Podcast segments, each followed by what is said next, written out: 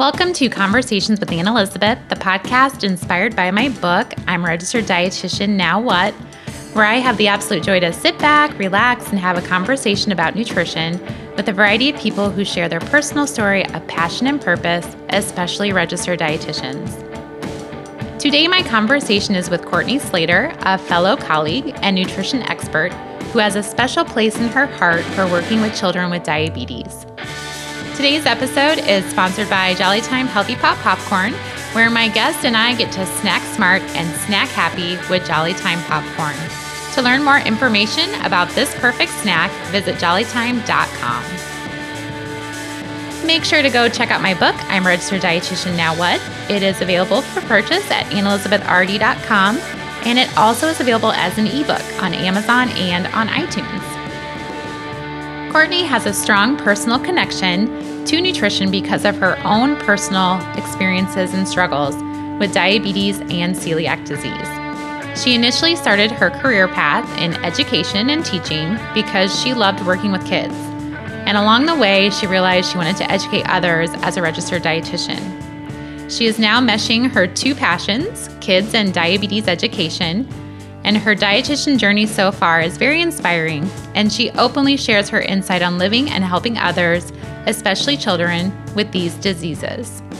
Please enjoy my conversation with Courtney. Yeah. I didn't realize you were 32. Mm-hmm. I would have much younger. Oh, well, thanks. Yeah, I would have get you like 26. no, well, because dietetics is my second career. Oh, so, it is. Yeah. I didn't. Well, yeah. Mm-hmm. So let's talk about. So you, when you were going, when you kind of figured out your dietetics journey. So mm-hmm. you said it's your second career. So where mm-hmm. did you start? I started in teaching. So I did elementary education. I never actually had my own classroom, but when I graduated, I went to Grandview University, and when I graduated from there, I realized I love working with kids. I love teaching, but what I really wanted to do was work with people with diabetes. And in order to do that, I had to go back to school. Either had to be like a, a nurse, doctor, something in the medical field. And I really didn't have an interest in being, you know, a nurse or doctor or anything like that. But dietetics I've always found interesting, nutrition and that. So I decided to go back to school. So I graduated, had a summer off, and then went right back to school at Iowa State. Oh, you did? Mm-hmm. So how did you get interested in diabetes? Um, I was diagnosed with type 1 when I was five. So, I mean, pretty much my entire life. I mean, like I said, I'm 32, so 27, it's actually 27 years this Friday. It's my, you remember? Yes. you will not forget. I mean, it was two days before Christmas and I was five years old. So I was So tell me more about that story. Um, it was December 23rd, 1989. Take us back. yes. Um, and I had been very sick. I mean, most of the story I don't remember. You know, I hear it from my parents, but I had apparently been really sick, like had the the flu or what they thought was the flu, and I was just constantly throwing up, had no energy, and I was very tiny. Like I just wasn't growing. I had lost a lot of weight. My parents said I was um, like about 35, 38 pounds when I was five. So I mean that's very tiny. You know, my my niece is four and she's you know close to 40 pounds. So I mean I was you know way behind where, where I should have been. Yeah. Um, and I started struggling in school. I mean, obviously, you know, when you just don't feel good, you can't stop mm-hmm. throwing up. And my parents said that actually started about October, and they just kept saying, taking me to the doctor, and the doctor just kept saying, you know, she'll be okay. She's just having a hard time getting over it. And then eventually, my parents, it was two days before Christmas, and um, my mom was going to go Christmas shopping, but she just didn't think I could go. Like, she didn't think I could handle it. So we went to the doctor one last time, and for whatever reason, the doctor finally decided to do a blood test. And my blood sugar was so high it wouldn't even register. Oh my um, gosh. Most meters now, they cap out at 600. But whatever technology they used back in 1989, they, they figured my blood sugar was probably somewhere over a thousand. so, I mean, I was very sick and I was very close to death. They said that, you know, if we had waited till after Christmas, I probably would have gone into a coma. Oh my um, goodness which is it's called diabetic ketoacidosis, and I was I was way into that. I mean, sure. like I was you know near the end of that stage, and so they took me right away from the doctor's office to the hospital, and I spent the next eight days um, between ICU and then just Blank children's hospital, just trying to get my blood sugars back down, you know, and basically learn a whole new life. I mean, you know, I was at the age of five, like I had to start controlling my food, counting carbohydrates, looking at my portion size, you know, I mean, all that. So um, basically my whole life, like my my life has revolved around food and nutrition. You know, I've always had to know the information that's in that food. When I was 17, I was diagnosed with celiac disease, so then I had to start eating gluten free on top of that. Um, and I've actually, I'm, I'm probably just because I've lived with diabetes so long, I've always felt like that's kind of the easy part. I feel like the gluten free part is actually a lot tougher. Um, just because there aren't quite as many, I mean, there are now, but there weren't as many gluten free products when I was first diagnosed. So my whole life has revolved around food some way or another. Constantly. so yeah. And i i made some missteps you know in my life with diabetes. Like as a teenager of course i rebelled. I wanted to pretend i didn't have it. You know i just wanted to be like every other kid. So i kind of figured if i can go into diabetes education and if i can help prevent one kid from making those same mistakes that i made then i feel like i'm doing my job. So that's really what brought me back to um, moving from teaching to being a dietitian because I knew that eventually I could become a certified diabetes educator. So from beginning to end, it took me about seven years from the time I said I want to be a diabetes educator to the time I actually passed the exam. So it was the big goal. That's a huge goal. Were Yep. you so you decided to be so you went you did your teaching and then you became Mm-hmm. a diet how how long did it take you on after you did your teaching degree to do your dietetics degree? Um, it was another three and a half years. Okay. So I was in college for almost eight years. yeah. You're like I didn't have a master's degree. Or, I know. And I did, that was an option, but it would have added another two years. Mm-hmm. And, you know, I mean, seven and a half is enough. Sure. So, sure. and I had always taken summer classes too because teaching was four and a half years, and I was able to get out in four taking summer classes, and then dietetics would have been another four years, but I took summer classes, so I was able to do it in three and a half.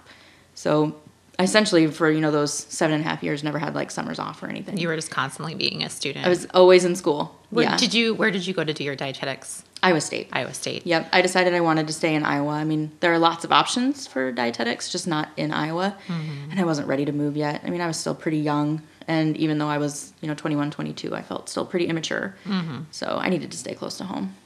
So you um, did you do your internship with Iowa State then Mm-hmm. as well? Yes, my internship, I struggled to get into an internship. Um, Did you? I went through two rounds of matching, and my second round, I actually didn't match, but Iowa State called me a couple days later and asked if I would be willing to be an alternate. And You were like, yes, Yes, please. Someone, yeah, someone declined their internship, so I was able Oh, to take over their placement. Yeah, awesome. yeah. So I mean, I was getting kind of nervous at that point, you know, because you think if you go through three rounds and you still don't have an internship, like, what do you do? so Well, it's so competitive now too. I mean, it's difficult to get an internship. yeah, and they told us the year that um, we were did our internship matching that only about fifty percent of our class had actually matched. That's so, discouraging. It was. I mean, because we had always been told in the past, you know, Iowa State has really high placement. You're going Mm-hmm. to do really well. You don't have to worry about it. So then when you don't match, you you know, in your head, you're thinking, I'm the only one. Everybody else got a match. I'm wrong? the only Yeah. one. Yeah. And we found out, you know, about half our class didn't match. Wow. Mm-hmm. Wow. Well, that's so you did your internship. And during your internship, did you, since you did have such a good familiarity with diabetes, did you Mm-hmm. kind of seek other opportunities during your internship to just learn more Yeah. about dietetics? Yeah, because I didn't know if I wanted to do clinical, if I wanted to do community. I just really wasn't quite sure where I wanted to go for diabetes. I mean, there's so many different avenues, you know, that you can go down. Um, so I really took that as an opportunity to see what it was like to be in a hospital, what it was like to be in the community. I had already been working for Hy-Vee. At that time, I started working for Hy-Vee when I was still in school. So Oh, okay. I kind of knew what it was like to be a Hy-Vee dietitian. I mean, even though I wasn't a dietitian, but I just kind of had an idea of, you know, what the day-to-day was like. So when we did our community rounds, rather than doing my community internship with Hy-Vee, they let me go back to Iowa State and I did it with Team Nutrition, which was a lot of fun. Oh, really? Yeah. Tell me more about that. Um, Team Nutrition is a USDA grant funded, um, like organization, I guess, or I'm not quite sure what you would call them. But what they do is essentially they help educate kids for just body positivity, health and wellness, physical activity, and all that. And so, one of the projects that I worked on was uh, school lunches, revamping school lunches to make them healthier. So we did a lot of menu testing, and then we would actually pilot them in 10 different schools. So we would test the recipes at Iowa State. If the recipe went well, we would provide the recipes to the schools, and then those 10 schools would make the lunches, and then the children would review them and kind of tell us what they thought. And then we would make um, alterations if we needed to. So it was actually a lot of fun. Like I do find recipe modification, substitution, and that really interesting. Mm-hmm. So that was really cool. And I spent, I think, only just three weeks doing that. So I you do probably could have spent a lot longer, yeah, it, it was fun. Um, and it was really great to see at the end of the year when I just kind of followed up to see what was going on, how the recipes went and how more schools were adopting them. So it was just what we did was we did the simple switches, you know, like changing the grains to whole grains, mm-hmm. um, adding more fruits and vegetables, fresh fruits and vegetables to the recipes and that. And so was really interesting. I mean, I couldn't try most of them since I have to eat gluten free. Sure. I was gonna say that probably made it difficult for you to eat them. Yeah, but it was still fun to be in the kitchen and you know, kind of wearing like my scientist hat mm-hmm. while cooking. So I've always found that interesting, although that's not necessarily what I want to do for a job. Mm-hmm. I just think it's fun for a pastime. And you do, and you're doing it for kids too, so that kind of mm-hmm. takes you back to your passion for yes. working with kids as well. Yes, and I have to admit that even though I'm not technically a teacher, that that education and background that I have has been so helpful. Like, as a dietitian, you are a teacher constantly. You're, you're just yeah. teaching in a different manner, and so I use those tools every day, all the time. Well, I'm sure there's different techniques and there's different things that you mm-hmm. learned as a in that profession yeah. that probably make you a better educator. Because I think a lot of yeah. as dietitians, we don't always learn the educator role as mm-hmm. well as we probably should. So that probably was a huge benefit to right. you. Yeah, I mean, people learn in different ways. You know, there are people who learn through art and music, people who learn through reading and writing, people who learn through seeing or doing, and so knowing those different tools has helped me when I do go into classrooms because I know that not every student's going to learn the same. Mm-hmm. So I can use that information to help me figure out how can this class as a whole learn, but how can I make it more interesting for everybody and engage everyone. That's a really good point. I probably need to come spend some time with you and learn some of your teaching techniques to enhance my skills.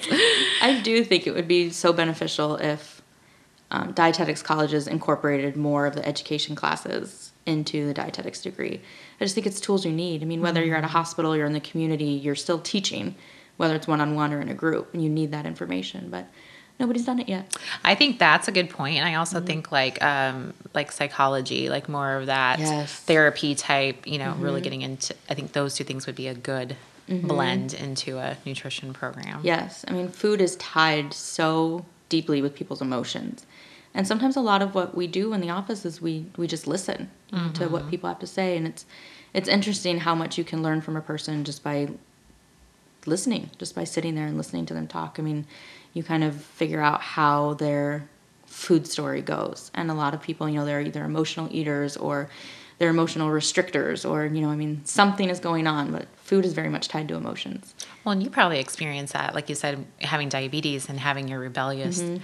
ages in the teens where you were like i'm sick of this i yes. don't want to deal with this anymore so there's a huge other mm-hmm. population too that are going through ups and downs emotionally with their food and yeah and then celiac on top of it too so mm-hmm.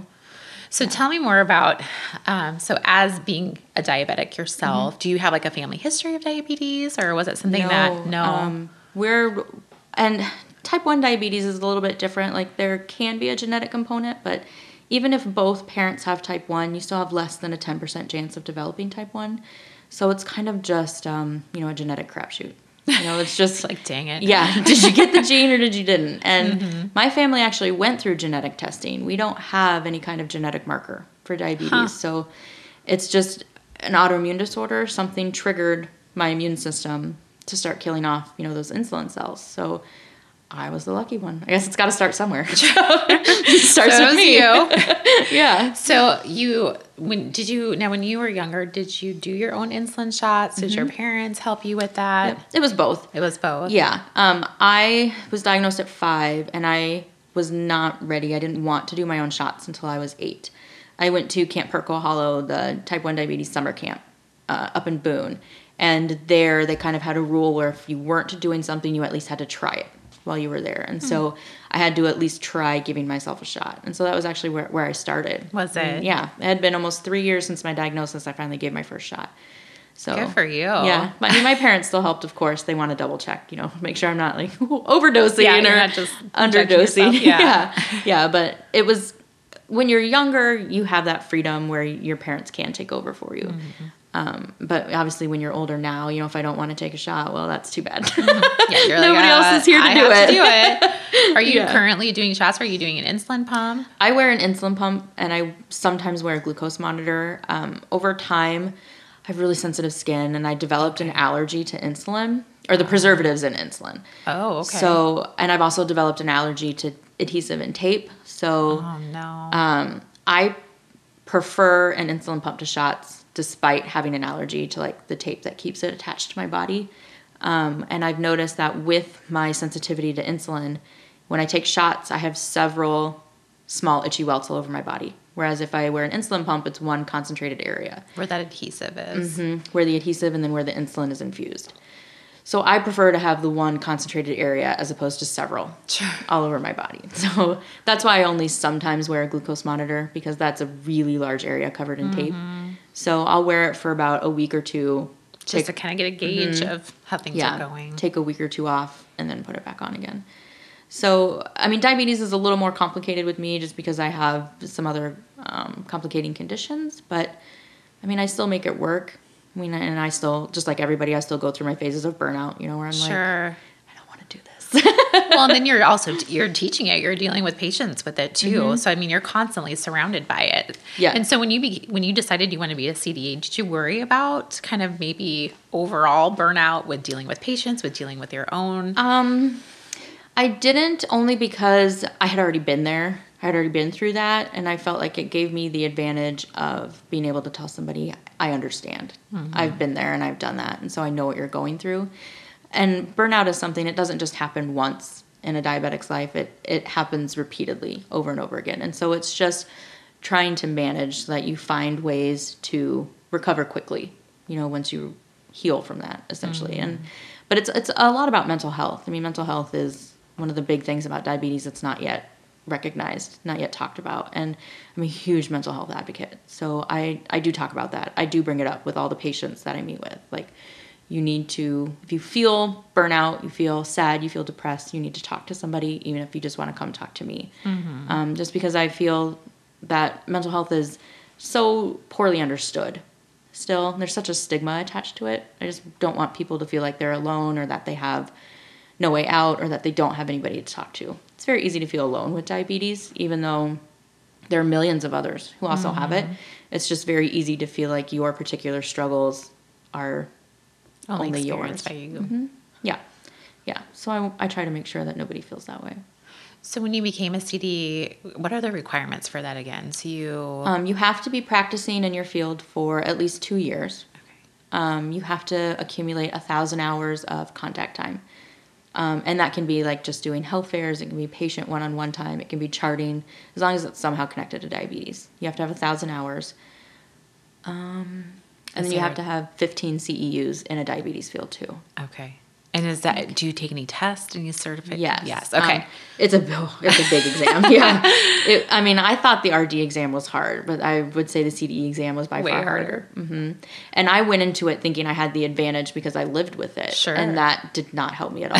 it, it just confused me really Aw. because I kept thinking, well, if this was me, this is what I would do. But you know, that answer is never an option. it's not the there. technical Yes. way of doing things that they right. want. right. So that was a very hard exam, but. I mean, I obviously I passed. and- Obviously you did. Yeah. Congratulations on that. Thanks. I was glad I did it. And it was, I mean, it was just something where now I know if I were to do it again, I would prepare differently. Sure. But, do you have to retake the test? No. It's on once you're certified, you're certified. yes, only if you let it lapse. You let your certification lapse without renewing. You're never going to do that. No. No. I will not repeat that test. So how long after you became an RD did you take the CDE exam? Um, it was, it was uh, about two and a half years. My two year anniversary as a dietitian was past the cutoff date for the fall exam. So I had to wait until that next spring before I could take it. I tried. I, I called um, like, the certification "Please." board. I did because it was only two weeks Oh, past the that's not very cutoff date. Um, but they said we don't make exceptions. So Wow. I waited. You waited. You had more time to study. I did. Not that that's what I did at that time, but That's okay. It was an option. So you were were you working at the time then? So tell me about your first job out of your Yes. internship. Um, my first job out of my internship, I worked part time for Hy-Vee as a Hy-Vee dietitian. I started out at Pleasant Hill, and I worked part time for Knoxville Hospital as their inpatient outpatient dietitian. Um, I stayed there uh, when I worked at Knoxville Hospital. I was a contract dietitian with Sodexo. okay. So I started out with Sodexo, and I actually I liked it. I enjoyed it because Knoxville is a very small hospital, twenty three beds, and you know usually maybe ten of those beds are actually. So you were in charge of everybody. Mm-hmm. Yes.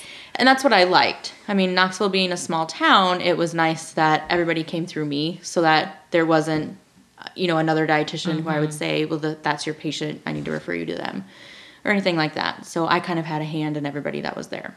And I liked that, especially because I was both inpatient and outpatient. Mm-hmm. If I saw them in the hospital, I could follow up with them outside of the hospital. That's a great thing. Yeah, it was really nice. Um, we unfortunately, the hospital was bought by Mercy, and Mercy went in house with their dietitian, and I had a non compete. So when they transferred over to Mercy, um, I was laid off from Sodexo because there weren't other positions available for me. So then I was working part time for Hy-Vee for a while, and I had transferred down to um, the Knoxville Hy-Vee so that I could be in one place all the time. Mm-hmm. Um, at that time, Knoxville Hy-Vee had a contract with Knoxville Hospital, and Knoxville Hy-Vee ran their diabetes center. So I essentially, the entire town of Knoxville, I was the only dietitian. Oh and my gosh. I liked that. Yeah. I, mean, I, I, did like that. Whether they came to Hy-Vee or they came to the hospital, sure. it was going to be me that they saw. So that was really nice um, until I got laid off, obviously. Yeah, until that so, ended. Yeah. So that was my first job in diabetes, working for Knoxville Hospital, Knoxville Hy-Vee. And I really did enjoy it. I mean, I had great coworkers, people that I liked a lot, and it was – um, just unfortunate there wasn't a place that I could transfer to. Mm-hmm. So when I was laid off from the hospital, there weren't any positions open with Hy-Vee at the time for full time. So I ended up moving to Springfield, Illinois to work for the Springfield Diabetes and Endocrinology Center. Um, wow. How'd you choose Springfield? Um, my sister at the time lived there. Okay. And that's where my brother in law is from. So I figured if I was going to move, and it was going to be a big move, I was going to go somewhere where I knew sure. someone. sure, yeah. um, I had actually had a job offer in Philadelphia working for an independent company who did online ref- um, consultations for people with diabetes. And they focused mostly on people with type 1, and they were looking for someone who also lived with type 1. So hmm. I had flown out there, and I, with the intention of accepting the job, looking for apartments, and um, I just couldn't make it work. Like, for, I mean, for one, it was you know 20 hours away. Sure, you like but a little bit closer to home. Yeah, yeah. Philadelphia is an expensive city. Is it? So yeah, I was super excited about the idea, um, but it was gosh, you just I couldn't make the numbers work mm-hmm. down, down yeah. there. So I um, ended up going to Springfield to take the job down there, and it didn't work out. It just ended up not being the job I thought it was going to be. I didn't enjoy it like I thought I would. Was it mostly outpatient? It was all outpatient. Outpatient. Yes. We okay. were Springfield is um, kind of southern Illinois, and um, there wasn't another diabetes clinic for quite a while. So we had about 5,000 patients. I mean, we were a huge oh clinic. Oh my gosh! How many mm-hmm. dietitians mm-hmm. do they have on staff? Or certified? Four. Four. We had four dietitians and all of them were CDEs. Okay. Um, and we didn't, of course, see every patient. Mm-hmm. Since it was an endocrinology clinic, there were um, other patients too who may not necessarily need a dietitian. Yeah. Um, but it just, we also were part of a weight loss clinic, and I ended up spending most of my time in the weight loss clinic, which is not where my interest was.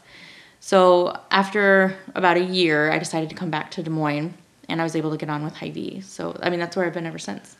So, and so, how long have you been with Hy-Vee then since you left um, Springfield? Since I left Springfield, it'll be almost three years. This okay. February, it'll be three years. So, altogether, though, I've been with Hy-Vee probably seven or eight years. So quite a bit of your career you have yeah, been. Mm-hmm. Yeah, and I just I keep leaving and coming back. So at this point, I figure there must be a reason. Yes, this is this is probably where I'll stay for a while. So now that you're you're with Hy-Vee, how does that work with your CDE and your diabetes education? Mm-hmm. How are you living out your passion with diabetes in that situation? I have um, what I like about Hy-Vee is just the freedom that we have they kind of tell us whatever your passion is, go out into the community and do it. And so I do spend a lot of my times in the schools, um, educating kids on nutrition education and diabetes prevention uh, for type 2 diabetes prevention. And then I'm also working on building a contract with those with Des Moines schools for providing education and support for those students who have type 1. Oh, awesome. Yeah. I, I, mean, that's obviously kind of like my pipe dream. It sure. hasn't quite happened yet, but that's something that we're working on. I had um, a cousin. We weren't actually related. She married into the family, but she was very young. She was seven. Um, she had type 1 and she went into DKA last May and died. and so at her funeral, um, some of her school staff just said, you know, we don't know anything about diabetes.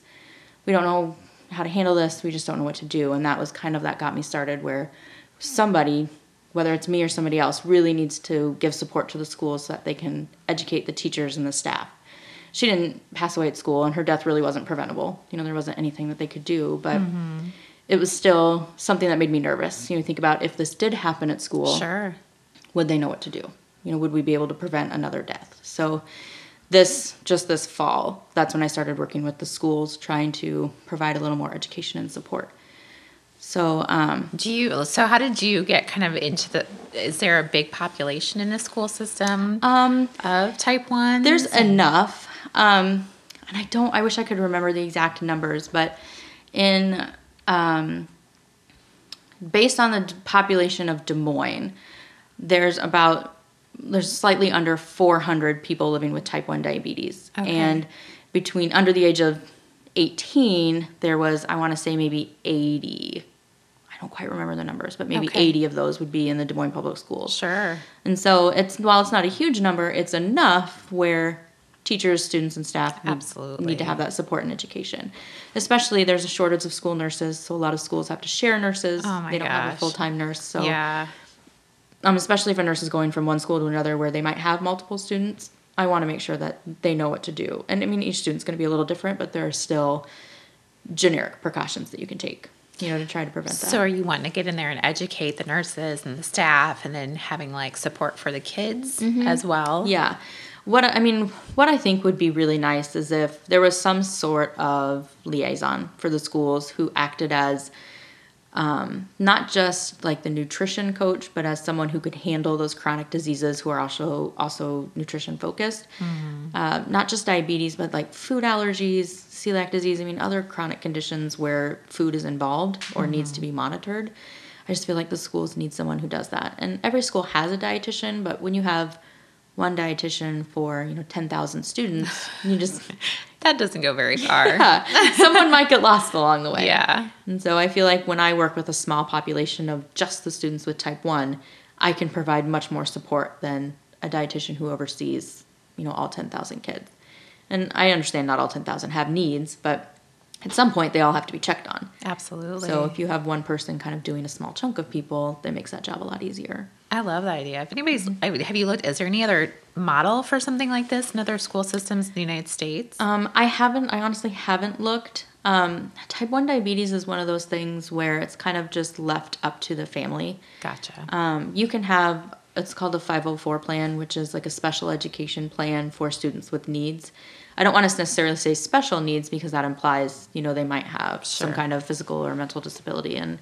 It's not necessarily that, but there are special precautions that need to be taken. You know, students might need to check their blood sugar more often. They might need to use the restroom more often, have a snack during the day, you know, or mm-hmm. grab a juice box or, you know, something. They might need to sit out from gym class or something like that. And the 504 plan is supposed to cover that, but so many families don't know or choose not to when they actually need one. And so I just feel like there needs to be somebody there who can kind of just t- tell people, explain that to should be included in that 504 and Yeah. Yeah. Yeah. it Just it helps the student learn better. I mean, there's no reason that a student with diabetes should fall behind just because they have diabetes. Mm-hmm. You know, if they're going to fall behind, um, I want it to be for something other than that. Not that I want not, them to fall behind. yeah, no. if that's going to happen, I don't want it to be because of something preventable. Yes, absolutely. I love that idea. That's a great idea. Yeah. And I think that, like you mentioned too, with, you know, food allergies and Mm-hmm. they all kind of tie together. And I think a lot of those get slipped through the cracks too. Yeah. So having a liaison that's a nutrition expert for Mm-hmm. a school system is a great idea. So if there's anyone listening, if you've done this in your schools, I'll have Courtney's contact information. So make sure to reach out to her and, and maybe you guys can work together. I think that's a great idea. So, talk to me more about even you do some other stuff on the side. So, you're working at Hy-Vee and you're working with schools to nutrition education with kids and hopefully with diabetes. What else do you do? I know you do a whole bunch of different things. So, Um, pretty much everything I do is somehow related to diabetes. diabetes is truly my life. it's your yeah. it's your jam. Um, I also am part of the Iowa AADE, which is the American Association of Diabetes Educators. And I do their social media and their web administration. So we have, for our members, we have um, like uh, continuing education credits. We also offer sometimes just dinners where people can network. Sometimes there's education involved, sometimes there's not. Um, and we also have online forums, you know, where people can go for resources if they have questions, maybe you know billing questions or just difficult patient questions. Um, Mm-hmm. I kind of monitor all that.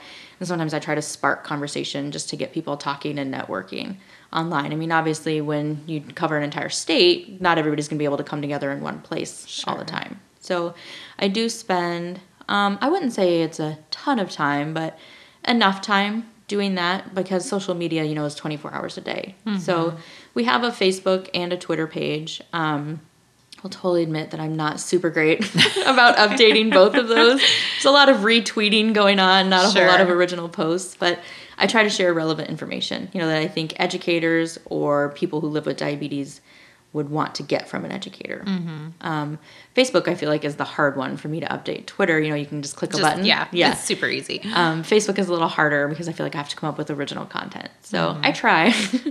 That's it. sometimes it's just pictures and silly things, but Mm-hmm. or sometimes I'll just share personal anecdotes. Like I, I do like having the advantage of being both an educator and someone who lives with diabetes because I can share my own perspective from coming from both sides. You know, so if something funny or interesting or frustrating happens to me, I'll try to post that to see if it might spark conversation. Mm-hmm.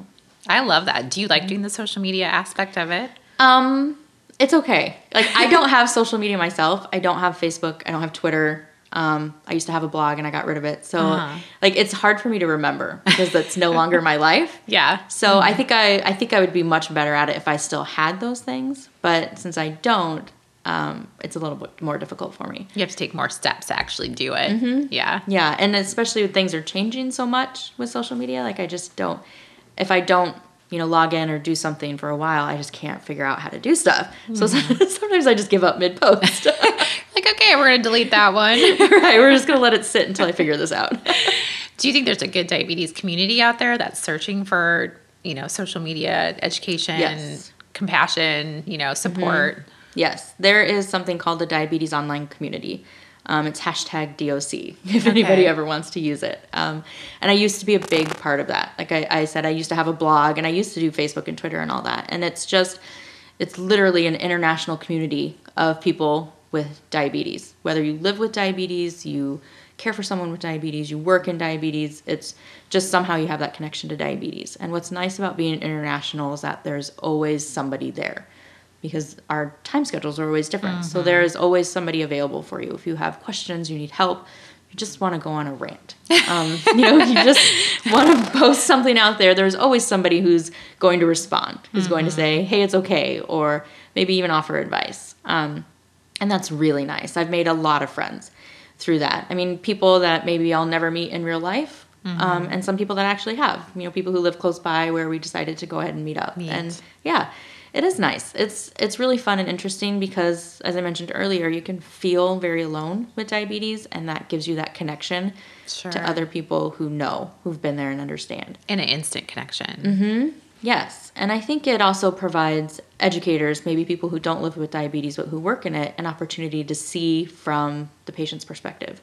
Sometimes I feel like that that gets lost. We want to just give information so much that we forget to think about what it's like to actually be that other person.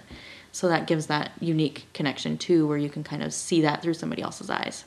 Do you recommend that to your your own Yeah. clients? Mhm. Yes. Yeah. I recommend it to anybody. Um, there are several blogs that I follow that, depending on who that person is, their unique situation, I might recommend recommend one or another. Um, there are Twitter handles, you know, that I'll give out for people that I recommend following for those who are social media savvy. Um, you know, Facebook names and stuff that I can share and I have permission to share. So, I mean, there's always a connection out there, but sometimes you need somebody else to make it for you. Sure, absolutely. Mm-hmm. Do you also spend a lot of your time doing private cons- like counseling with diabetes patients I don't, um, only because I have a hard time separating what I do at home and what I do at work. So I try to very much leave it at work. Um, anything that I do from home is going to be volunteer, like through AADE or maybe the American Diabetes Association, JDRF, things like that. Um, but I try to keep those separate just because I know that it could very easily take over my entire life. Sure. So I, I try not to. Sure, But sometimes, you know, somebody has a question or they need something. I mean, I might give out my phone number or my email, you know, and tell them they can contact me. I don't want people to feel, you know, lost or, you know, You're not go walk away weekend from 'em and be like- struggling. yeah. Call me at work. right. Yeah. Wait till Monday. I'll be in the office at nine. right. I try not to do that, but um, I I do try to keep work life balance, which is hard, as Mm-hmm. everybody knows. Well, when you're living with diabetes yourself, it's, you know, that part Mm-hmm. of it. And people know that. And so they're like, oh, well, Courtney can talk to me about this and Courtney can help me. And right. Sometimes I need a break too. yeah, absolutely. How is celiac, having celiac, how has that changed you personally with diabetes? Um, it you know, it's been tough. I would say. Um, celiac disease, the carbohydrate counting doesn't change. You know, I mean, you're always going to look at labels. You're always going to read carbohydrate counts. But I feel like getting the nutrition is hard because gluten-free foods just lack the fiber. They lack just some of those nutrients that naturally occur in other whole grains. Um, and then, I mean, gluten is essentially what holds your food together. So you have to find another replacer. So there's going to be a lot of fat or oil or butter or something like that. Eggs. I mean, I just feel like um, I struggle more with the nutrition aspect of it than I do with the actual diabetes part. The only time I feel like diabetes and celiac interact or kind of get in the way of each other is if I've somehow gotten gluten. Because then I get sick, and then you know mm. diabetes is just going on a rampage. Sure. Yeah. So I feel like that's the only time when really the two interact. And I mean, I guess a little while ago I said I felt like celiac disease was the hardest, but I think I would like to I think I would like to go back and say I think diabetes is more difficult because celiac disease I actually only have to think about when I eat, whereas diabetes you think about all the time. You know, you're constantly thinking about what's my blood sugar doing, where is it going? do I need to give insulin for what I just ate? Do I need to take a snack? Should I go exercise? You know, what's my blood sugar going to do mm-hmm. after I do this? Or what is it before I do this? What's it going to be 10 hours from now? Yeah. You know, if You're like- thinking about it all the time, not Yeah. just at the time you have food in front of yeah. you. Yeah, I think celiac was the initial hardest struggle because I had to cut those things out of my life immediately. You know, I was very sick and I needed to get rid of them. Um, so I think initially it was much more of a struggle. Whereas now that you know, 15 years has passed or 17 years, however long it's been. I don't, sometimes I forget How how, old I I? am. Yeah. however long it's been. Um, I think it's been about 15 years. Um, I feel like diabetes is more of a struggle now. Uh, diabetes just isn't advancing like I want it to be. The treatments in diabetes, that is. So I feel like I've had a pump for a long time 17 years. I've had a CGM for a glucose monitor for, you know, maybe 10 years. But nothing nothing new and exciting has come changed, since then. yeah. Yeah. So I'm kind of always waiting for that next big thing and sometimes just feel disappointed it's not coming. Whereas with celiac disease, constantly more companies are coming out with gluten-free food. There are more gluten-free restaurants, just more options where I feel like I can live, live a normal life. Um, but diabetes is, is kind of that one that kind of gets in the way. You know, you're never quite normal no matter how hard you try to be. Yeah. Well, and like you said, I mean, celiac has, I mean, I'm sure it's been around for a long time, but I think it's Mm-hmm. been more pronounced, diagnosed, and it's out there. And there's been Yeah. Mm-hmm. lots of accommodations for that. But you're kind of like, well, where's the diabetes at? Why isn't Yeah. that catching up? Yeah. Is there anything new on the horizons that you're kind of excited about when it comes to diabetes? Yeah, the artificial pancreas project I think is the most exciting. It's the closest thing that we will have to a cure until that cure actually happens. Um, and the artificial pancreas is essentially a machine that kind of does all the work for you. It's a combined uh, glucose monitor and insulin pump, but it has double chambers. It has a chamber for insulin and it also has a chamber for glucagon. So it's essentially sugar and insulin. And based on what your glucose monitor says your blood sugar is, it will either release insulin or glucagon in response to that. So there's no calibration. Like I don't have to, I wouldn't have to poke my finger, wouldn't have to do, you know, shots or anything like that. I would just have to refill the chambers and, you know, change the site every few days. So like I could live with that. That would be Yeah. awesome. yeah. But if I could forget about it for three days, you know, Sure. that'd be great. Absolutely. So I think that's what I'm most excited about right now. Um, there are advances towards a cure out there, but I, I I'm not hopeful that we'll see one in my lifetime. I mean, it's it's a big struggle dealing with the immune system. So how do you shut off the immune system without actually shutting off the immune system? You know, that's a very complex that's a great question. point. Yeah. Yeah. So that's, I mean, while I hope that we see one, every advance we make as we get closer is still just as exciting for me. So I'm still happy. yeah, well, and you have that personal excitement, and you have that, you know, the future of your clients and who you treat and who you help, and seeing Mm-hmm. Yeah. the kids in school, and you're like, maybe someday. yeah. Yeah. I mean, it's exciting for me to see these things happen, but it's even more rewarding when I get to give that information to others and see how excited they are about it too. That is exciting. Mm-hmm. So, do you feel as a dietitian right now in your life, you are really living out your passion as a dietitian? You're I do, yeah. Um, that's one of the things that I've always enjoyed about Hy-Vee is that, like I said, they give you the freedom. So I feel like I spend a lot of my days doing exactly what it is I want to be doing. Um, so you know, some days I feel like oh, I wish I could do more, whatever. I mean, I don't even know. You know, something related to diabetes. But then there are other days when I'm going through that burnout where I'm glad I'm not. So I feel like I have a good balance right now of doing diabetes education, but then other nutrition education too. Because nutrition education is just as important, I mean, especially if you want to prevent diabetes. I mean, there's a lot of things that you need to know. So I really do enjoy what I'm doing. And you get to do some. You have like a diabetes support group that you have as well that you've kind of organized Mm-hmm. And headed. And Yeah, there's a great need for a diabetes support group.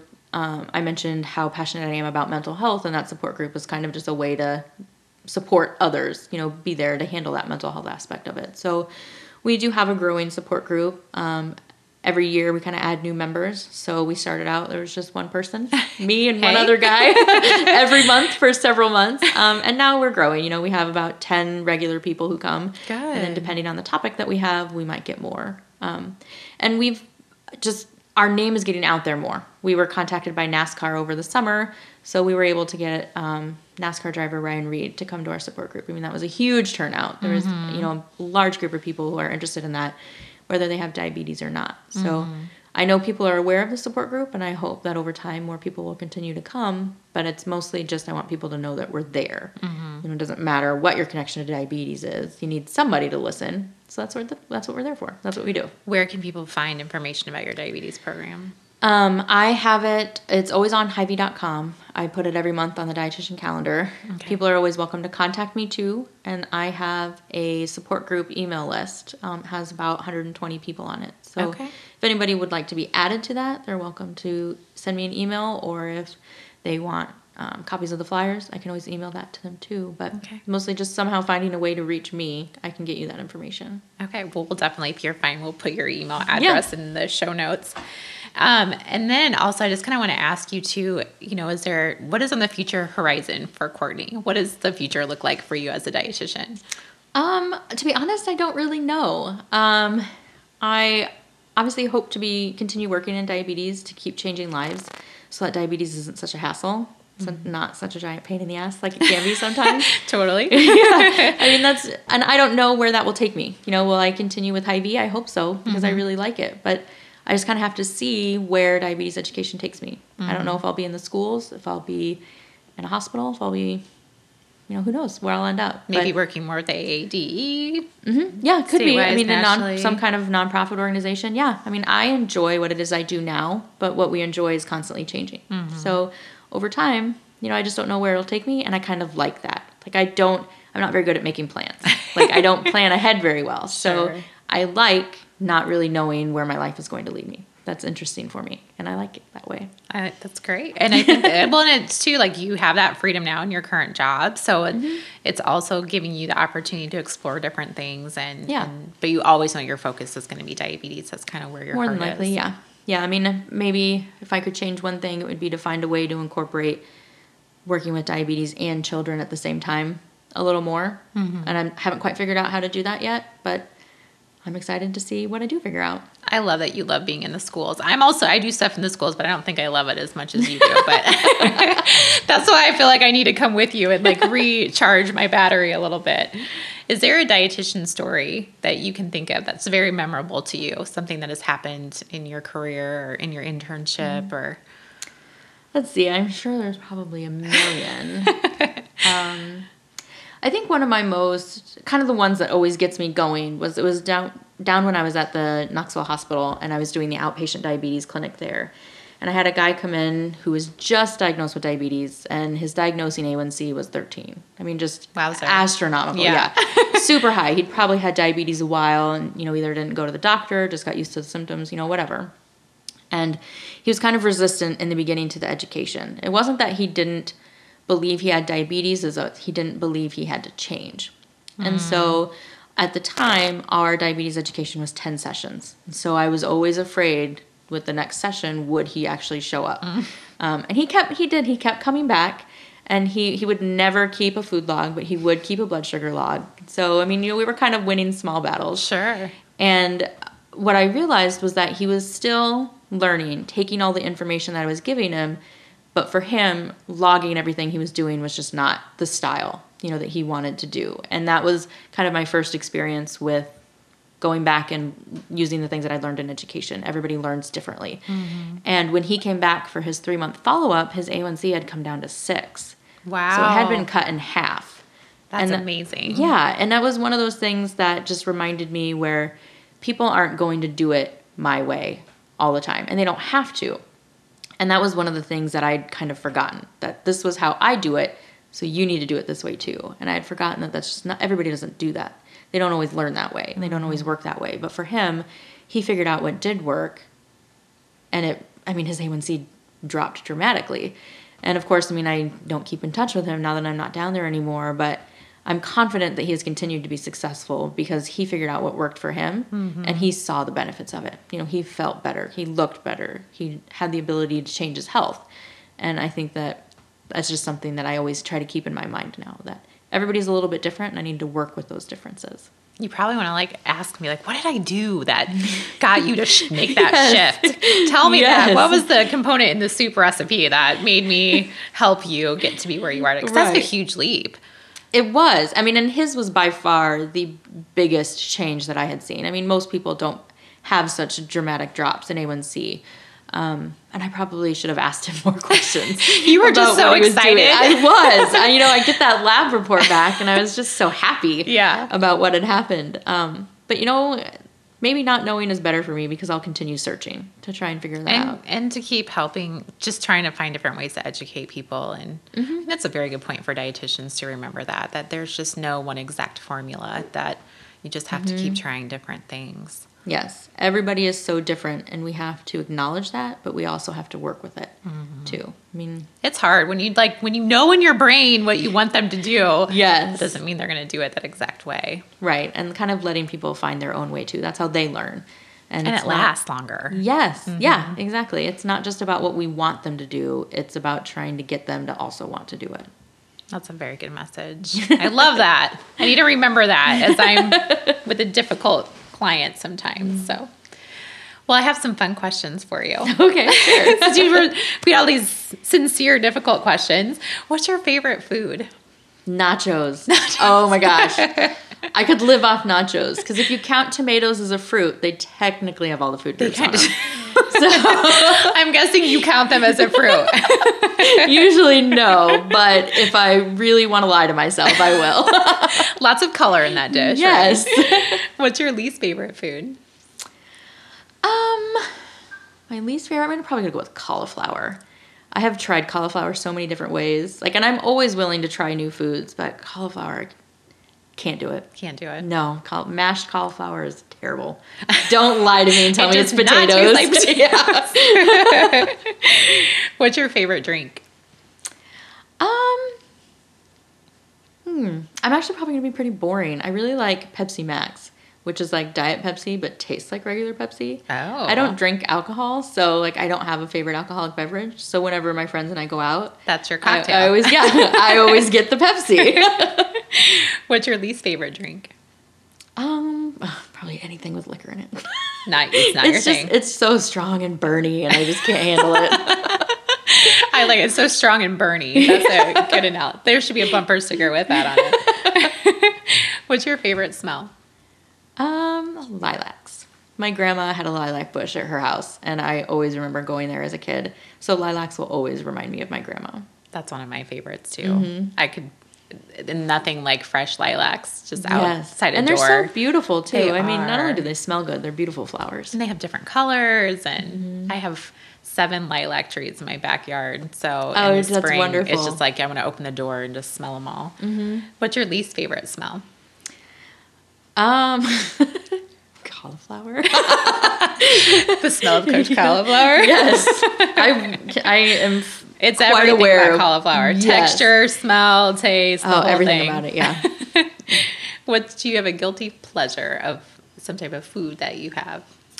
Um, food? No, I would say I don't. Um, I've worked very hard to try to separate my relationship with food to become more of like a mindful, intuitive eater. I mean, I'm not always successful, but so I don't have, I try not to attach emotion to my food. I mean, that's where my relationship with food can go downhill. So I don't have a guilty pleasure with food, but I will say with just like stuff. Yes. My guilty pleasure is totally Netflix. oh my gosh. I mean, if I have no plans, I will just Netflix. binge watch something. Yes. I don't even care what it is. What are What are you watching right now? Um, right now, I don't have anything, but I just went through Lost for the second time. Oh. And I went through The Sopranos for the second time. I loved The Sopranos. Yes. Well, my family, my mom's side of the family is Italian. And sometimes I just, I mean, obviously not in the murder drugs part, but sometimes I just saw bits of my family in- Sure, you in, the. Italian heritage. Yeah. No, I- well, that's good. You didn't see the, the whole thing. That's right. We're not a violent family. Netflix is great. I'm looking for a new show, so if you come across something, let me know. I, okay, I will. I like I trust you with your with your taste. So, Oh, don't be too sure. well, I am so excited that you spent some time with me today, and I'm going to put your contact information on our show notes. So if anyone gets, wants to get in contact with Courtney about diabetes or just some support or some information about her specialty and her expertise, which there. So thank you. Thank you very much. It was fun.